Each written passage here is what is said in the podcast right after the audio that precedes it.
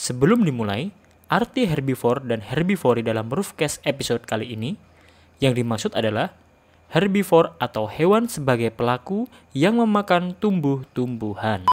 Roofcast, Mangrove Podcast. Halo Cash Roofer, kembali lagi bersama kami di Roofcast. Kali ini kita akan membahas tentang tingkat herbivo herbivoridon mangrove yang ada di Pulau Eh kok nggak dibilang? Jangan jauh-jauh mic-nya. Kurang. Mic-nya jangan jauh-jauh. Nah, segitu. Nah, Nah, segitu. segitu. Iya, tadi dibuka oleh suara yang berbeda di banding episode sebelumnya. Sebelumnya kan tiga suara uh, Cowok, cowok ya. liar. Iya. Cowok. Ah. Pria, pria. Oh, pria, pria liar. tiga pria, nah sekarang ada satu suara wanita. Perempuan. Perempuan, suara perempuan. Baik-baik. Baik-baik. perempuan yang membahas eh, yang kita ajak untuk mendiskusikan kaitannya tadi sama apa herbivori ya. Herbivori. Ya, Di daun mangrove. di daun mangrove. Oke, kenalan dulu. Siapa Nah. namanya? Eh, perkenalkan, nama saya Sari dari Ilmu Kelautan Angkatan 2018. Wah, anak baru. Balas-balas. Semester berapa Sari? Semester 4 ini. Semester Eh, 4 kurang ini. deket mic-nya. Nah, Ya, udah deket. Ya. Udah. Temanya herbivori pada daun mangrove gimana nih? Kita mau mulai dari mana? Mulai dari latar belakang aja ya. Ya, boleh. Yaudah. Ya. Jadi kan kita punya beberapa jurnal nih kan. Nah, dari jurnal ini membahas semuanya ter- terkait herbivore. Ada beberapa pendahuluan di setiap jurnalnya. Terutama hampir general semua sih untuk uh, Iya, ada kita mau referensikan berapa jurnal ini? Eh, Nah, kita di sini akan referen mempunyai tiga referensi yaitu tiga jurnal Eh, milik Erma Septianingsi et al 2014, terus ada Eva Widianti et al 2019 dan milik dari Winda Arista Nurfadila et al 2019. Ya, eh, jadi mungkin gini sebagai informasi juga ke Cast Rover kita membahas ini bukan untuk membandingkan ya, tapi Ya. cuman ingin mengetahui karat- karakteristik di tiap lokasinya seperti apa ada di Brebes, Rembang sama di Cilacap gitu. Oke. Oke, monggo. Nah, Bagus mungkin tadi Sebelum masuk kalau herbivore itu sebenarnya apa sih? Aku penasaran sebenarnya. Oh, herbivore apa? Ya. Ya. Khususnya ini herbivori daun ya di sini ya. Ya, Kita herbivore daun apa herbivori kira-kira? Herbivori daun yang di sini yang dimaksud adalah tingkat kerusakan permukaan daun pada mangrove yang di mana tiga jurnal ini memberitahu atau mendeskripsikan uh, tingkat di tiap pohon. Di sini ada beberapa jenis lah kita sebutkan aja kayak Rhizopora mucornata, Stylosa, kemudian ada Avicennia marina, Truxus mangrove.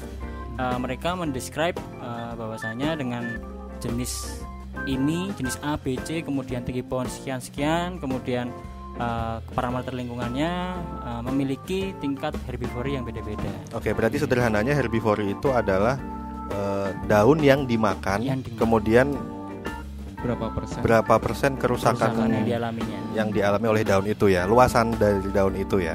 Iya. Ya. Persentase. Persentase, persentase dari luasan daun itu dari aktivitas herbivore itu tadi Iya, ya. betul. Oke. Nah, persentase yang dihitung ini dari pering dari kelas 1 sampai kelas 8 di mana tingkatannya dari kelas 1 merupakan persentase terendah dan kelas 8 itu yang paling tinggi kerusakannya. Ya tadi bagus silakan. Tadi mau masuk sama bagus ini belum keluar-keluar gimana? Pendahuluannya mungkin hampir sama secara general tuh kan mangrove di Indonesia tuh banyak terus herbivore tadi terkait kerusakan eh, daunnya kalau misalkan daunnya juga rusak nanti eh, Produktivitas.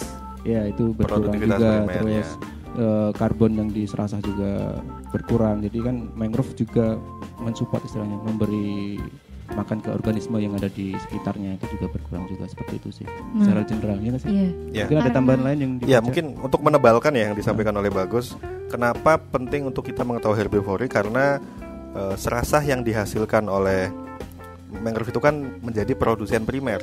Nah kalau misalkan produsen primernya itu berkurang, diduga itu karena herbivornya tinggi. Hmm. Karena kan serasah, eh, karena daun-daunnya itu kan udah eh, luasannya udah berkurang gitu. Hmm. Tapi kalau herbivornya rendah, bisa jadi juga itu meningkatkan nilai dari produktivitas primer itu stabil gitu, nggak berkurang ataupun nggak naik. Itu Hmm. kenapa penting melakukan penelitian ini? Eh, ini juga sebagai informasi eh, tingkat her- herbivoritum daun mangrove ini dapat dijadikan sebagai indikator kondisi dan kesehatan ve- dari vegetasi mangrove tersebut.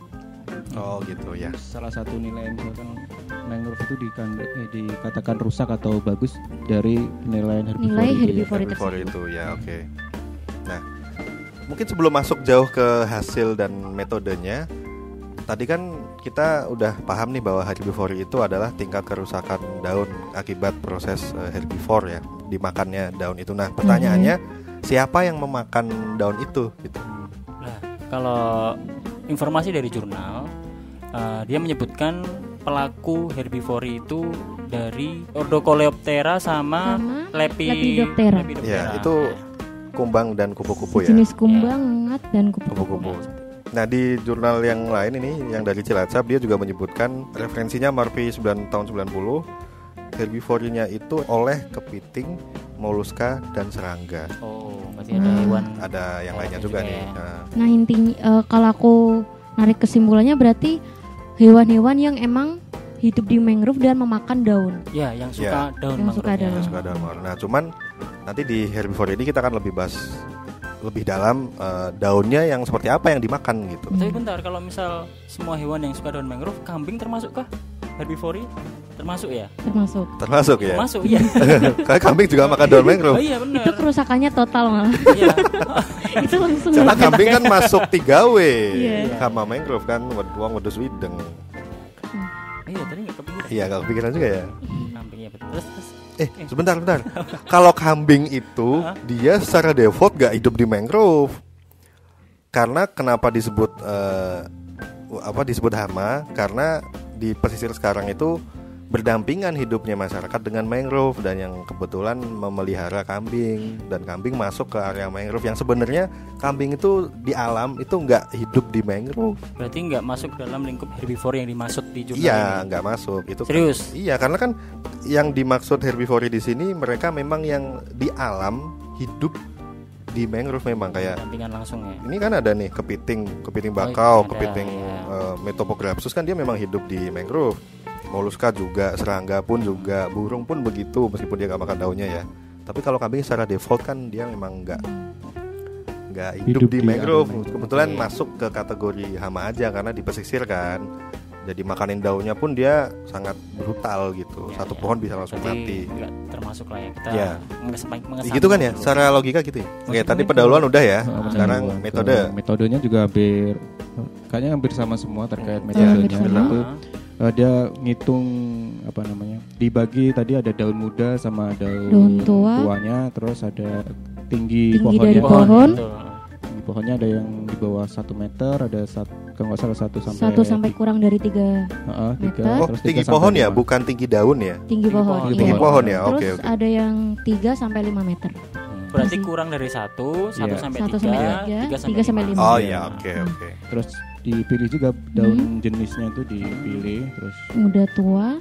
Terus muda sama jenis po- pohonnya. ya jenis pohonnya eh, s- dari spesies mangrove tersebut terus ada juga pengulangan yang dilakukan itu sebanyak 10 10 pohon sebagai ulangannya. Oh, sepuluh jadi ulang. 10 pohon Iya, ya. iya. Rata-rata metodenya sama sih dari ketiga jurnal ini. Oke. Nah, Terus untuk daun yang jatuh, apakah itu juga diteliti? Kayaknya ada deh kalau nggak salah. Serasah termasuk iya nggak sih? Eh, Itu lebih ke yang ada di pohon dan jatuh dan menjadi zat organiknya. Kalau yang di sini tuh emang dari satu pohon kita ambil 10% daunnya dan kita hitung Yang masih nempel di yang pohon. masih nempel di Oh, pohon. gitu. Menurut metode ini. Oh, iya. Terus kerusakannya dibagi 8 ya. Eh, dibagi 8 tingkatan dari 1 sampai 8 dengan tingkatan terendah sampai ke 8 itu yang paling tinggi. Hmm, Oke, oke, oke sebentar. Nah, berarti Hmm. gini, metode itu di ketinggian katakan ya, tadi kan Hmm. eh, satu spesies 10 ulangan. Hmm? Terus 10 pohon maksudnya, 10 10 pohon. pohon. Terus ini katakan di satu ketinggian dan satu meter ya, satu meter. Nah, satu meter itu semua daunnya dihitung atau daunnya ditentukan juga. Paham nggak maksudnya? Satu pohon itu semua daunnya dihitung Atau cuma sampel atau cuman sampel satu daun atau dua daun atau tiga daun atau empat daun gitu. Hmm, kalau di sini paling kan satu pohon itu ada beberapa tangkai kan. Nah di tangkai-tangkai itu dihitung berapa banyak daun, Hmm. terus dikali per berapa batang, terus kita ambil diambil 10% dari eh, keseluruhan daun yang udah dihitung, Hmm. terus dibeda dibedakan dari spesies muda tua terus utuh utuh enggaknya dari daun terus baru itu dihitung menggunakan image dan measure apa? picture. picture picture baru Hmm. kelihatan persen persenannya Udah jelas ini sebenarnya. Tadi kamu nanya ulang. Ya. Mungkin diperjelas yang software tadi. Softwarenya pakai apa? Nah, softwarenya eh, di sini tertuliskan pakai Imagery dan Measure Picture. Udah pada yang pernah pakai? Image Imagery ya, Udah pakai pernah ya? karena Untuk kan apa? Kanopi ya. eh, Iya, tutupan kanopi. Hmm. Eh, hemispherical ya, hemispherical. Nah, emang dua eh, dua aplikasi tersebut emang digunakan untuk mengukur panjang dan lebar dari daun. Jadinya emang bisa buat digunakan sebagai pengukur tutupan kanopi. Hmm. Oh iya. Nah, kalau di yang jurnal di Brebes sama di Rembang kan ini 10 kali ulangan ya. Ini Iya. kebetulan kalau di Cilacap risetnya tahun 2014, Hmm. memang agak lebih lama dibanding yang ini kan 2019. Dia hanya mengambil eh, tiga, tiga ulangan aja. Ulangan. Kemudian masing-masing spesies diambil sebanyak lima tangkai yang dianggap bisa mewakili. Lima tangkai. Satu tangkai Ya. kira-kira berapa daun? Nah, seluruh daun dari lima tangkai yang diambil kemudian dipetik semua kecuali yang masih kuncup. Hmm. Kemudian dimasukkan ke dalam plastik, dibedakan tiap spesies. Untuk pengukuran selanjutnya, untuk pengukuran morfo- mo- morfometri maksudnya, untuk pengukuran morfometri dan herbivori diambil 5 daun secara acak dari tiap spesies per titik pada setiap stasiun. Berarti lima tangkai diambil, dimasukkan dalam plastik, Hmm. dibedakan per spesies, nanti diambil diambil random 5 daun doang nih di sini secara acak. Nah, itu nanti dihitung untuk rasio morfometri sampai nanti ke persen herbivorinya. Sedikit berbeda ya. Ya, sedikit berbeda. Kalau di situ dijelaskan juga nggak daunnya? Berapa daun? Kalau di sini kan jelasin nih 5 daun secara acak. Kalau ini nggak ada ada secara ya? acak sih. Tapi mungkin in men- kalau menurutku sendiri intinya sama eh, dia mengambil sampel yang sekiranya bisa mewakili seluruh populasi yang ada di Oh sana. ya, purpose Apakah itu sampling. bisa disebut dengan purposive sampling Ya, method? purpose sampling. Oh, ya. Ya. Nah, iya. Oke, kayaknya dari metode udah ada Udah bayangan ya, jelas ya, udah paham ya. Rover, bagaimana herbivori ini bisa diterapkan dan bagaimana cara untuk mengetahui persen herbivorinya. Masuk ke hasil dan pembahasan aja. Nah ini, nah ini. Ini yang cukup Banyak bervariasi. Banyak banget. Mau dari kota mana dulu nih? Brebes? Monggo yang mau mendahului. Brebes dulu. Brebes 2019 dan kondisinya Brebes tuh sekarang kan punya kawasan di kawasan ekowisata bukan itu di Kalibelingi. Iya di kali. Kalibelingi ya, iya Iya, kawasan ekowisata. Kita pernah bahas kayaknya Brebes tuh. Pernah. Pernah kan? Luasan itu ya kayaknya. Luasan mangrove kayaknya ya. Iya kayaknya. Pakai citra kalau nggak salah. yang karbon untungan negara itu bukan, bukan. Kalau karbon, Itu karbon iya kayaknya karbon kayaknya Brebes ya. Lupa, lupa. bukan rembang ya? Rembang Eh, tuh Rembang. valuasi ekonomi. Ah. Ekonomi. Oke, Brebes gimana? Bagus hasilnya. Jadi secara ini sih ke keseluruhan terkait hasil di sini saya bacakan mungkin eh, tingkat herbivori daun mangrove pada spesies Rhizopora murpo- mucronata lebih tinggi dibandingkan spesies Avicennia marina seperti itu. Terus untuk ini satu lagi daun tua spesies Avicennia marina mengalami tingkat herbivori yang lebih tinggi dibanding daun mudanya. Terus daun tua maupun daun muda Avicennia marina mengalami tingkat herbivori, herbivori paling tinggi pada kategori tinggi pohon 3 sampai 5 meter. Sedangkan paling rendah ada pada kategori tinggi pohon di bawah 1 meter. Untuk tingkat herbivori Hmm. daun tua pada spesies Rhizopora mucronata lebih rendah dibanding daun mudanya. Sedangkan pada daun tua tingkat herbivo- herbivori tertinggi terjadi pada kategori tinggi pohon 3 sampai 5 meter dan terendah pada tinggi pohon di bawah 1 meter. Oke, berarti kalau yang di Rembang secara umum yang lebih tinggi dia lebih oh, tinggi. Oh sorry, sorry. di Brebes. Brebes sorry. Di Brebes pohon lebih tinggi, herbivorinya juga tinggi. Pohon dengan ketinggian yang rendah, herbivorinya juga rendah. Nah itu kenapa? Cari sebabnya dulu. Di situ tertulis nggak sebabnya apa? Kalau sekilas sih tadi karena ini pengaruh fotosintesisnya Pengaruh lebih fotosintesis. tinggi seperti itu ya. Iya. Eh, se- seumpama kan semakin tinggi jadinya eh, dia langsung terpapar dari banyak sinar matahari jadinya eh, fotosintesis banyak terjadi nutrisi banyak jadinya itu menarik kumbang-kumbang yang terbang melayang untuk hinggap di sana Oh, Lubang melayang. Iya, iya. Kalau misalkan yang di bawah tuh kebanyakan tergenang gitu tergenang ya. juga tergenang faktor dari- genangan Oke. maupun Justru yang dari genangan substrat. yang sedikit. Yang tergenang yang sedikit herbivorinya atau gimana? Iya, heeh. jadi yang Hmm. kena genangan itu herbivorinya lebih dikit Lebih karena dikit. dipengaruhi oleh salinitasnya akan bertambah Oh, di gitu. air lautnya. Sekilas seperti itu saya baca tadi. Oke, berat, tapi berarti di Brebes ditemukan hasil eh, daun tuanya juga lebih tinggi tingkat herbivorinya. Tetapi Ada. bentar, itu kan yang satu spesies. Kalau yang dibanding dua spesies tadi kan ada Avicennia sama. Rhizopora. Itu penyebabnya adalah karena adanya zat tanin itu yang tidak disukai oleh herbivori. Zat tanin yang terkandung di dalam daun itu eh, diduga rasanya itu pahit. Pahit ya. Ya. Tapi Emang memang sih pahit. kalau kemarin kemarin waktu ikut apa pelatihan pengolahan makanan Hmm. sama Mas Cahyadi Ya, kenal ya, Oh, iya. kenal Ya. kawan saya. ya dia kalau mau bikin makanan dari mangrove buahnya itu direndam dulu katanya untuk Menghilangkan mengeluarkan taninnya dan itu untuk menghilangkan rasa pahitnya. ah katanya gitu Iya. tapi memang pas tak coba pahit sih Tingkat herbivori daun mangrove pada spesies Rhizopora mucronata lebih tinggi dibanding spesies Avicennia marina. Ya kayak gitu. Nah tapi gini ya teman-teman case rover yang mendengarkan penjelasannya eh, sekali lagi tiap lokasi itu nggak bisa kita samaratakan hasil kesimpulannya. Hasil dan kesimpulannya nggak bisa sama karena tiap lokasi itu punya karak- karakteristik eh, lingkungan yang berbeda-beda. Jadi memang di eh, Brebes itu yang daun tua contohnya lebih eh, tinggi herbivorinya dibandingkan yang muda karena di riset di Cilacap ini dan di Rembang ya di Rembang itu daun mudanya lebih tinggi tingkat herbivorinya daripada daun tua seperti itu kan Tap- eh, di sini menjelaskan juga diduga pada daun muda Rhizopora mucronata kandungan tanin yang dihasilkan lebih sedikit sehingga herbivor lebih menyukainya. ya berarti benar dong berarti berarti kategori iya iya berarti tadi Ya. eh, make sense kalau Rhizopora itu menyimpan kadar garamnya di akar di akar dan memiliki dan pada daun mudanya Rhizopora mucronata ini memiliki kandungan tanin yang dihasilkan lebih sedikit. lebih sedikit ya berarti itu juga eh, nyambung gitu kenapa herbivorinya tinggi di Rhizopora Hmm. Karena berarti yang api-api dia memang untuk kadar garamnya di daun dan zat taninnya juga lebih banyak Iya. seperti Hmm. itu.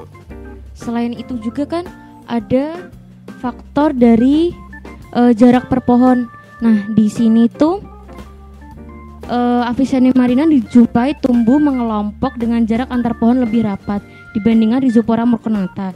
Tumbuhan yang memiliki jarak antar pohon lebih rapat akan memungkinkan herbivor berpindah tempat dengan mudah dan lebih memiliki banyak pilihan serta energi yang dibutuhkan herbivor lebih sedikit. Jadi logikanya Avicennia marina tumbuhnya ber- mengelompok, jadinya eh, si kumbang ini bisa hinggap ke daun mana aja, sedangkan si si Rhizopora ini dia tumbuhnya agak berjauhan sehingga si kumbang mm, lebih memilih makan banyak sehingga eh, tingkat kerusakan herbivorinya itu lebih tinggi. bisa bisa, oh bisa. iya iya Bisa. iya oke oke. Karena lebih jauh energi yang untuk pindah, berpindah Hmm. lebih tinggi Jadinya sehingga dia memilih herbivorinya di lebih satu tinggi. pohon itu. udah mager Iya. gitu jadi Mager ma- ceritanya. makan mager Iya, mau pindah-pindah malas gofood aja kali. Ya kayak gitu ya. Nah, Oke, nah kalau untuk yang di Cilacap ini memang hasil herbivornya semuanya daun mudanya lebih tinggi memang daripada daun tua. Dan ini lebih banyak kalau yang di Cilacap dia ada Aegiseras corniculatum. Ya bener ya Aegiseras Iya, corniculatum. Aegiseras. itu yang dia daunnya bisa sampai kristal-kristal garamnya muncul tuh. Kemudian Avicennia marina kemudian Serioptagal Rhizopora apiculata dan Sonaracia cassiolaris. Dan yang paling tinggi herbivornya adalah Avicennia marina 7,46%. Nah, dia menjelaskan nih diduga kembali lagi karena kandungan tanin pada masing-masing spesiesnya itu berbeda. berbeda. Tumbuhan yang memiliki kandungan tanin lebih rendah aka- akan mengalami tingkat herbivori lebih tinggi. Tapi itu sejalan dengan apa pernyataan Newbery dan De Foresta tahun 85. Ini tahun Hmm. 85 nih. Dia udah ngomong kalau jaringan tumbuhan pada daun mangrove akan sulit dicerna karena adanya tanin pada daun mangrove. Betul. Tahun Dan 85. ditambahkan oleh Katiresan Hmm. Bulan 2, sirup tagal itu memiliki kandungan 16,78 cukup tinggi, sedangkan yang Avicennia marina cuma 5,54 mg. Nah, berarti kan nyambung tuh itu kalau ada taninnya pencernaan untuk memprosesnya lebih susah, lebih sulit dibandingkan eh, yang eh, sedikit gitu. Jadi Tapi kembali lagi jenis daun yang dimaksud adalah apakah daun itu tua atau daun itu yang muda. Tapi tadi dari penelitian yang di Brebes bilang kalau zat tanin yang rendah ada di daun yang muda, Muda. dan itu nggak berpengaruh sama sekali dengan tingkat herbivorinya, justru malah lebih banyak ya. Ya kan? Iya. Nah itu gimana nih? eh gimana gimana? Eh, di sini tanin di daun rhizopora yang muda itu lebih banyak sehingga herbivore lebih menyukai lebih sedikit sehingga herbivore lebih menyukai berarti daun muda pronata lebih ta- kandungan taninnya lebih sedikit sehingga herbivore lebih menyukainya lebih sedikit lebih, lebih menyukai yang daunnya yang lebih sedikit tannya daripada Hmm. yang banyak kan? oh berarti di oh, berarti yang tannya lebih sedikit itu yang muda yang muda lah ya tadi kan kamu udah bilang Kamu itu. udah bilang itu, Iya. Sari. Kamu udah bilang itu, Sari. Kamu jangan tadi, bingung sendiri. iya iya iya iya Hmm. Ya Pak, ya gini, berarti paling enggak kayak survival paham nih bahwa kandungan zat tanin di di berbagai macam inilah eh, eh, letak ya entah itu di daun, di akar, di kulit eh, pohon mangrove itu ternyata berpengaruh terhadap eh, herbivornya. Tapi kalau dalam ini kasus ini kan dia di daun ya. Iya. Ya. Nah, Hmm. daun muda kenapa lebih disukai juga ternyata ada alasannya. Balik lagi ke alasan zat tanin itu. Ya, Kandungan zat tanin di daun muda itu lebih sedikit dan Hmm. nutrisinya itu lebih banyak dibandingkan yang daun tua gitu. Nah itu sebagai jawabanku sih. Jadi Hmm. Sebelum tag ini tadi aku ada sesuatu yang membuat aku mengganjal. Kapan? Pernyataan pribadi tahun 98. Hmm. Ini dosen kita Rudi ya pribadi. kan yang, yang penelitiannya di nih ya, Iya, disertasinya. ah, ya. disertasi. Nah, dia bilang seperti ini. Eh, pribadi 98 menyatakan daun muda kemungkinan lebih enak dan disukai oleh herbivore karena kandungan nitrogennya terus mengandung air, kemudian lunak dan gampang dicerna. Nah, yang bikin aku ganjal adalah kata-kata kemungkinan lebih enak. Itu kan secara Ilmiah memang ilmiah tidak memang kurang tidak, tidak, tidak kuat ya. Nah, terus kemudian tadi kita bahas terkait jatanin, kemudian kelompok-kelompok Hmm. daun muda dan daun tua, itu menjadi jawaban sih menurut Iya iya. Ya. Nah, eh, kita maksudnya gini, eh, pernyataan itu tadi kenapa kemungkinan bisa lebih enak karena kalau kita habis kalau kita orang normal aja nih makan habis makannya banyak ya karena makanannya enak gitu. Jadi Ya. pendugaannya eh, itu bilangnya adalah menggunakan kata enak Ya, gitu ya. untuk mem- mem- mempermudah yang Pembaca. membaca ya. Oh ya lebih enak berarti memang karena taninya lebih sedikit, kemudian eh, kandungan kadar garamnya juga lebih sedikit gitu kan Nutri- nutrisinya lebih banyak. juga. nutrisinya lebih Ya. banyak gitu berarti kan rasanya juga lebih enak Oke oke oke. Terus tadi kayaknya ada sesuatu yang perlu didebatkan deh terkait apa Yang namanya, apa? jumlah uh, persentase herbivori di tiap daun. Tadi kan sempat kita diskusikan apakah lebar kerusakan di permukaan daun itu di masa waktu dia masih daun muda sampai ke daun tua apakah dia akan bertambah ataukah tidak? oh iya tadi Bisa pendugaan di- yang di Brebes tuh kan Ah. bilang kalau daun tua itu diduga dia sudah di herbivore sudah dimakan Hmm. itu Sejak muda sejak muda gitu kan terus berkembang gede-gede, akhirnya diukur lagi eh, lebih banyak rusaknya. ya tadi pernyataannya gimana Gus? Itu Gus? Coba di disampaikan lagi coba. Jadi di penelitian ini dibahas eh, mengenai daun tua mengalami tingkat persentase herbivori yang lebih tinggi diduga karena daun muda lebih disukai oleh herbivori yang biasanya menyerang sejak daun masih dalam kondisi kuncup. Sehingga pada saat saat daun mengalami fase tua luasan yang rusak semakin besar karena ukuran yang bertambah. Hal ini sesuai dengan eh, Robertson dan Duke eh, 1987 yang menyatakan ukuran daun yang terjadi pemangsaan akan bertambah luas seiring dengan pertumbuhan daunnya seperti itu. Oke, berarti bisa disimpulkan secara sederhana daun yang sudah dimakan di umur yang muda eh, kan pasti lebih kecil tuh ininya kalau daun muda eh, luasannya. Iya. Ketika dia menjadi tua kan lebih besar. Hmm. Apa iya itu kan masih dugaan. Dia tadi bilang dugaan. loh. Kalau saya analogikan ya, kalau orang orang waktu kecil punya koreng bekas knalpot bahasa Hmm. Jawanya koreng. Ketika udah gede, dia udah umur 25, korengnya apakah membesar atau tetap itu loh ukurannya. Ah. Nah, itu kan analoginya seperti itu. Iya. Nah, tapi di uh, penelitiannya yang di Brebes, dia masih dugaan apakah itu terbukti. Tapi ini dari referensi menyebutkan bahwa eh, ketika mudanya itu sudah ada eh, luka, ya tadi kan apa luasan lukanya itu. Hmm. Nah, ketika dewasa, ketika daunnya tua, itu semakin membesar. Itu sudah ada risetnya. Tahun 85 tadi. 87 ya. Sesuai dengan Robertson dan Duke 1987 87. yang Risetnya menyatakan seperti ukuran itu. daun yang terjadi pemangsaan akan bertambah luas seiring dengan Mm-mm. Pertumbuhan daunnya. Itu oke, itu oke. Nah, cuman pertanyaannya adalah pada saat menemukan daun tua, apakah memang ketika dia muda itu sudah terluka dulu. terluka dulu gitu loh maksudnya? Ya kan itu Iya, nggak ada iya. yang menjamin kan. Ah. Kalau yang dari muda ke tua semakin membesar ininya, lo apa lukanya itu persentasenya ya itu memang oke karena udah ada risetnya. Tapi ketika daun tua, eh, apakah memang dijamin pas mudanya dia sudah Atau pas diluka tuanya gitu? itu dan tuanya dimakan secara ataukah banyak memang ya. lukanya itu pada saat dia udah tua gitu loh? ataukah selama perjalanan dia dari fase muda ke fase tua ada yang makan terus Iya ada Nah, yang makan itu. terus. Nah itu kan kita nggak nggak Nggak- nggak nggak bisa memastikan. memastikan. Tapi dugaannya Iya. seperti itu. Dan itu juga masih oke, masih make sense sih. Dugaan seperti itu gitu. Karena memang ditemukan untuk yang di Brebes dia daun tuanya lebih Banyak. lebih tinggi dibanding Iya. yang daun muda. Good. Ya. Nah mungkin gini ya kalau di Cilacap ini yang tertinggi herbivornya Avicennia marina itu 7,46 persen. Kalau di Brebes berapa? Di Brebes. Ini kita nggak bandingin ya, cuman pengen tahu aja tingkat herbivorinya kayak gimana nih. Itu yang muda tua. Eh, secara gen- general aja. pohon Avicennia Hmm, Yang tertinggi berapa? Persennya aja yang tertinggi berapa? yang tertinggi ada 13 13. Wow. Tuh. 13,26 persen di Brebes. Oh sorry, itu di Brebes. Brebes. Yang di Rembang Ini 12,54. 12,54 Iya, di di- Rembang. Iya, di Di- Rhizopora stilosa Mm, dengan tinggi 1 sampai kurang dari 3 meter. Oke. Ya, berarti bisa disimpul eh bukan disimpulkan sih ya. Kita bisa paham nih ya, di Cilacap itu tertinggi 7,46. 7 persen ya, 7,46 persen ya. Kemudian di Brebes itu 13 persen. Kemudian di Rembang itu 12 persen. ya. Gambarannya Iya. seperti itulah gambaran karakter. mempengaruhi sih, Ya, banyak yang itu. mempengaruhi.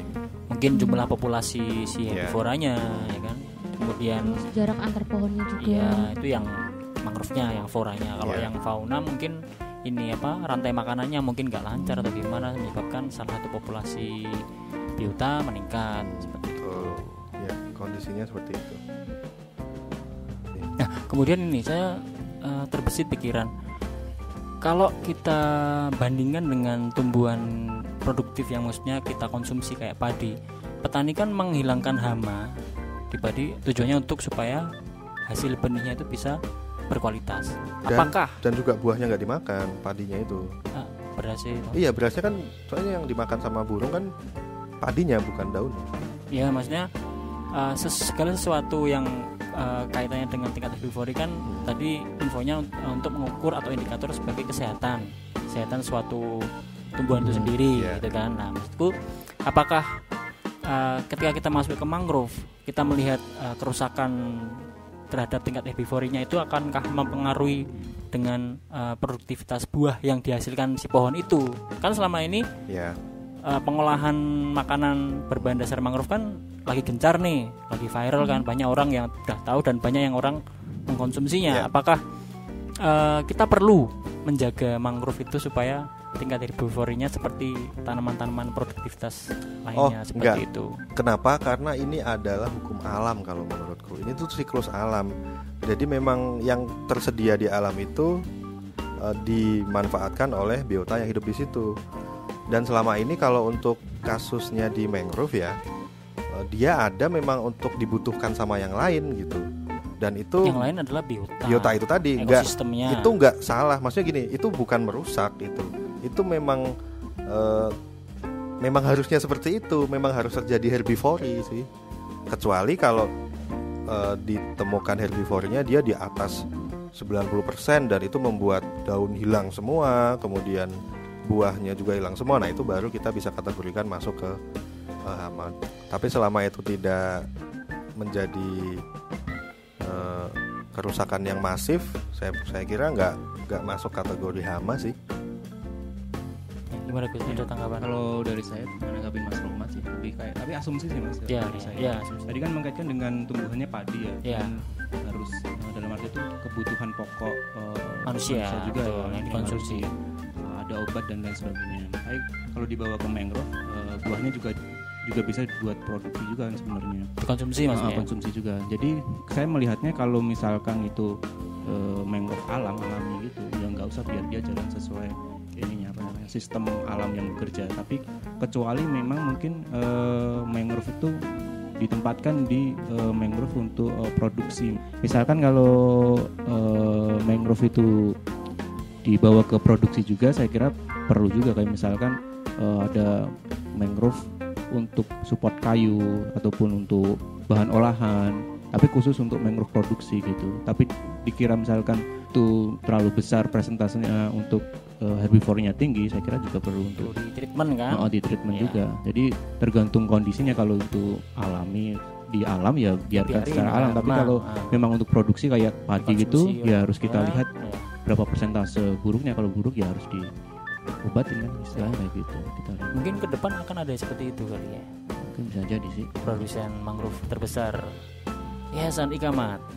Nah, kalau kalau menurut aku sih eh, terkait tingginya tingkat herbivori tersebut asalkan emang bener nggak ini kan herbivori lebih ke hasilnya yaitu fotosintesis lebih ke buah.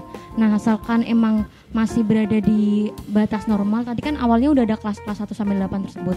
Asalkan masih berada di batas normal dan nggak melebihi ambang batas menurutku masih oke-oke aja. Terus eh, lebih ke manfaat dari herbivori sih soalnya tadi juga disebutkan nah dari herbivori ini tersebut juga menghasilkan manfaat yaitu serangga yang hinggap dan makan dia bisa membantu si mangrove ini dalam melakukan penyerbukan jadinya itu eh, asalkan tadi nggak melebihi ambang batas dan diambil segi positifnya dari eh, dari serangga herbivore ini bisa membantu si mangrove untuk penyerbukan berarti simbiosis mutualismenya pun tidak uh, seluruh uh, herbivora yang dimaksudkan mungkin Iya. jenis-jenis tertentu gitu kan Hmm.